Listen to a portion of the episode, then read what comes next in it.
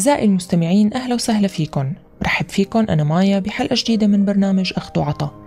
وبذكركم أنه هذا البرنامج بالتعاون مع مبادرة كلنا مواطنون. سنوات من الصراع الدولي حول سوريا. عقدت الدول خلالها العديد من المؤتمرات. منها جنيف واحد وجنيف اثنين مؤتمر فيينا ومؤتمر الرياض. وتم تداول القضية السورية بالأمم المتحدة واستخدم خلالها حق النقد الفيتو مرتين من قبل روسيا والصين. إلا أن المفاجأة حصلت بتاريخ 18 كانون الأول من العام الجاري وأصدر مجلس الأمن القرار رقم 2254 بالإجماع لأول مرة. لا يحقق سابقة من نوعها بتاريخ القضية السورية اللي كان تدويلها وربطها بقضايا وإشكاليات شديدة التعقيد سبب لإطالة مدة الأزمة وزيادة حجم الدمار والخراب المادي والبشري.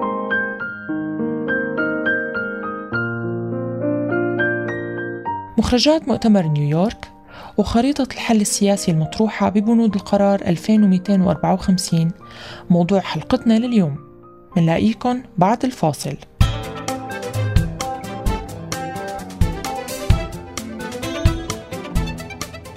أهلا وسهلا فيكم من جديد. بداية خلونا نبلش مع هذا الاستطلاع. أخذ لسه عم تتابع المؤتمرات والاجتماعات اللي متعلقة بالوضع السوري؟ لا والله ما عاد تابعت هيك شغلات واضح إنه لهلأ مو متفقين غالبا إيه هل برأيك أنه الأطراف الداخلية والخارجية صارت متفقة على حل بسوريا؟ والوضع حاليا مناسب للبدء بمفاوضات جديدة حول الأوضاع السورية؟ أه ما بعتقد اتفقوا يعني ما رح يلاقوا اتفاق. واضح أكثر أنه كل يوم عم تتعقد الأمور أكثر وأكثر. على الصعيد الخارجي هن لا متفقين على أسماء التنظيمات الإرهابية اللي بدهم يحطوها على القائمة وخاصة موضوع حزب الله. ولا هن متفقين على صيغة للأحلاف المشكلة لمواجهة الإرهاب. وعلى الصعيد الداخلي آه، لهلأ المعارضة السورية ما اتحدت لساتها بانقسام ودائما الخلاف قائم على مين بده يمثل هي المعارضة بالمؤتمرات. طيب فإنه يعني إنه على شو متفقين. إذا هن يعني من البداية من النقاط الأولى هن ما لهم متفقين. فكيف بدهم يتفقوا على حل بسوريا؟ لا هلأ مو مناسب لأنه لسه الخلافات نفسها قائمة بين الأطراف الأساسية بالمفاوضات. وإذا بدنا نحكي عن الطرفين الأساسيين اللي هن آه، أمريكا وروسيا. لأنه هي المؤتمرات عم تسعى بشكل دائم متكرر لأنه يعني تجري محادثات سياسية بين النظام السوري والمعارضة على أساس إنها توصل لوقف إطلاق النار. طيب هلا من حيث المبدأ إذا الاثنين ما لهم متفقين على المبدأ أصلا يعني حكومة النظام ترفض التفاوض مع الجماعات المسلحة والتحاور معها ككيان سياسي والمعارضة بترفض أي محادثات آه، قبل ما يتم استبعاد الأسد من حسابات المرحلة الجاية. طيب آه، فإن ما لهم متفقين على المبدأ أصلا. هلا النقطة الثانية إنه صار واضح إنه ما حدا بده الحل السياسي ويعني خلينا نحكي عن آخر حادثة صارت اغتيال الروس لزهران علوش.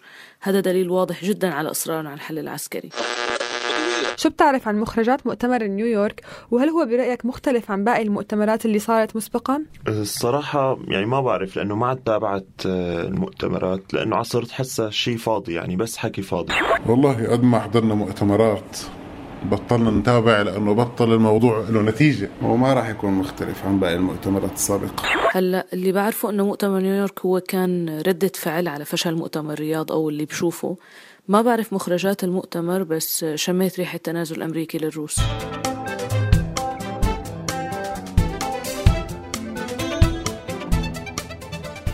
وقف إطلاق النار من جميع الأطراف وتجميد العمليات العسكرية حلم من أحلام المدنيين السوريين اللي غيرت الحرب حاضرهم ومستقبلهم وكانت سبب لخسارات كبيرة بيحتاج استيعابها سنوات طويلة بعد الحرب. السابقة اللي حققها مؤتمر نيويورك بتتعلق بصدور قرار دولي من مجلس الأمن بالإجماع وبدون استخدام حق الفيتو أو حتى الامتناع عن التصويت من قبل الدول الأعضاء. قرار بيطرح حل سياسي للوضع السوري بخطوط عريضة ومدد زمنية محددة. اتفاق بيعكس يمكن حجم التوافقات الحاصلة بين الأطراف الدولية للصراع والاتفاقات اللي قدرت الدول توصل لإلها حول قضايا تانية ما بتقل أهمية عن القضية السورية. قضايا كان لتعقيدها أكبر الأثر على جمود الملف السوري وتعطيل الحل السياسي للأزمة. ومنها القضية الروسية الأوكرانية والصراع الروسي الأمريكي حول الموضوع. ودلالات التوافق اللي صار بيناتهم قبل مؤتمر نيويورك ومن قبل الملف النووي الإيراني اللي كان عقدة خلاف بين الدول الكبرى وإيران.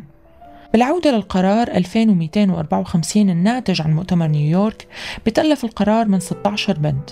أهمها البند الأول اللي بيأيد بيان جنيف الصادر بال 2012 ومقررات مؤتمر فيينا وبيكفل القرار تنفيذ البيان كأساس الانتقال السياسي. وبيأكد على أن الشعب السوري هو اللي رح يقرر مستقبله بشكل مستقل. أما العملية السياسية بحسب القرار فبتبدأ عبر محادثات بين النظام السوري والمعارضة بأوائل شهر كانون الثاني من العام 2016 برعاية الأمم المتحدة وبتهدف المفاوضات للوصول لتسوية سياسية دائمة للأزمة السورية. بتبدأ بتشكيل حكومة انتقالية مدتها ست شهور. بتضم جميع الأطراف وبتحدد جدول زمني لصياغة دستور جديد. ودعم القرار بالبند الرابع إجراء انتخابات عامة حرة ونزيهة تحت إشراف الأمم المتحدة بتجري خلال 18 شهر.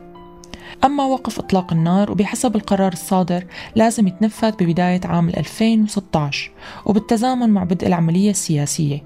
ومن المفروض تكون الاتصالات والمفاوضات جارية الآن بين جميع الأطراف من خلال مكتب المبعوث الأممي للأزمة السورية اللي أوكل القرار له مهمة التشاور مع أطراف النزاع لوضع شروط وطرق وقف إطلاق النار والضغط بهالاتجاه.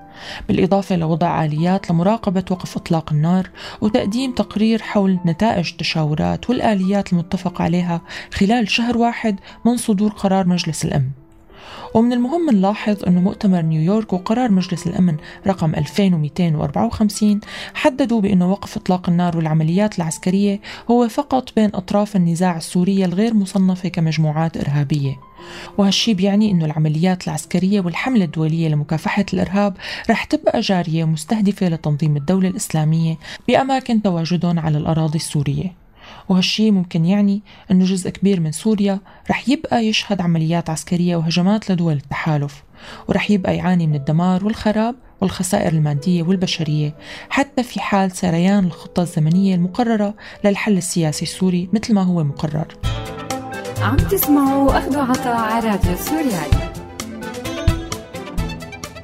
صراع ممكن يستمر لسنوات طويلة مثل ما صار بأفغانستان بتجربتها مع محاربة القاعدة.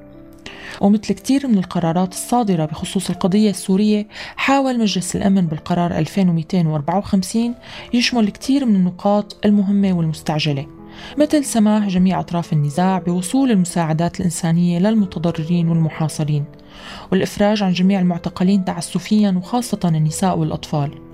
ووقف الهجمات العسكرية ضد المدنيين والأهداف المدنية مثل المشافي والمدارس والأسواق والبدء بتهيئة الظروف الإنسانية واللوجستية لعودة النازحين واللاجئين لأماكنهم فاصل ومنرجع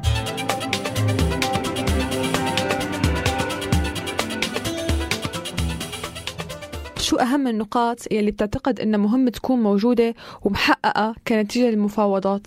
أه هلا بعتقد لازم أول شيء يوقفوا إطلاق النار بسوريا. وقف إطلاق النار. أه إخراج المعتقلين. يعني شغلات لازم تصير لحتى يتفقوا الطرفين مشان يلاقوا حلول لقدام. الحل أنه كل طرف يرضى يتنازل في بعض الأمور. وما ويقتنعوا تماما إنه ما بيقدروا ياخذوا كل شيء هلا هي مو نقاط هي نقطة واحدة. أه وقت اللي بتخلص مصالح كل الأطراف. أه لحالها رح تمشي المفاوضات. الكثير من القرارات الدولية الصادرة بخصوص أزمات مشابهة تم إصدارها تحت البند السابع اللي بيتيح لمجلس الأمن استخدام القوة العسكرية لتنفيذ القرار.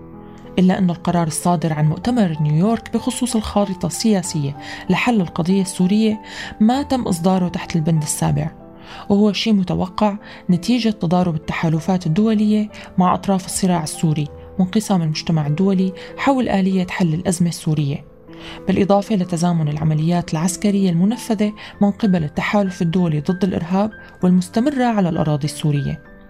وبالرغم من التجارب السيئة لإدراج القرارات المشابهة لمؤتمر نيويورك تحت البند السابع ومنذكر منها القرار المتعلق بالأزمة الليبية واللي أدى لدمار الدولة الليبية وتحولها لمناطق ميليشيات متصارعة إلا أنه بحالة مثل سوريا بيخضع فيها أطراف النزاع لمصالح دول تحولت سوريا معها لمكان لتصفية الحسابات وتحقيق المصالح. وقت بيصير القرار السوري فاقد لاستقلاليته كتير صعب نتأمل أنه مؤتمر نيويورك وخريطته الزمنية الممتدة لسنتين رح يتنفذ مثل ما هو مقرر. ويمكن يكون بانتظار السوريين قائمة طويلة من القرارات الدولية ليوصلوا لحل حقيقي ونهائي لمعاناة كبيرة.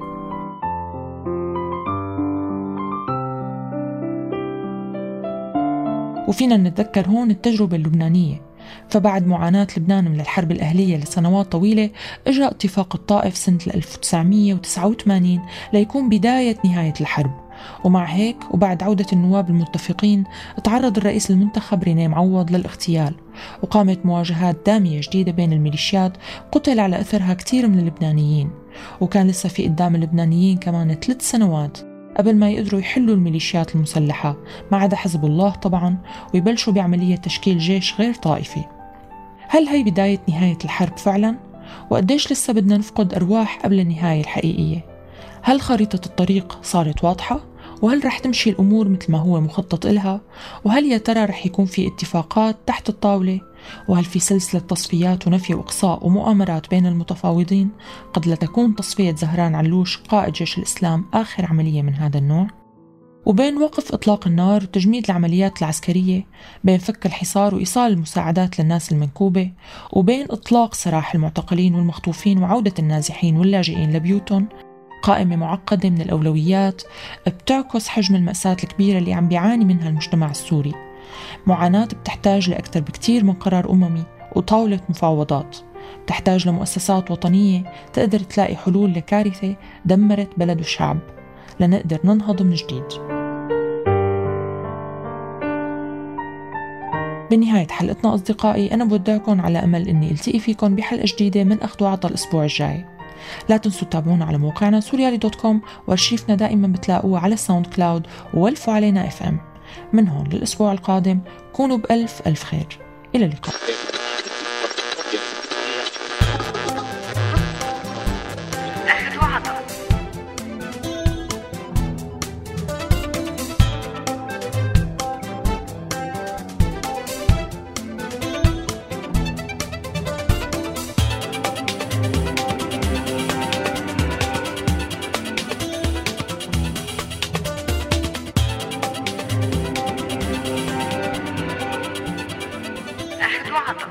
هذا البرنامج من إنتاج راديو سوريا ل 2015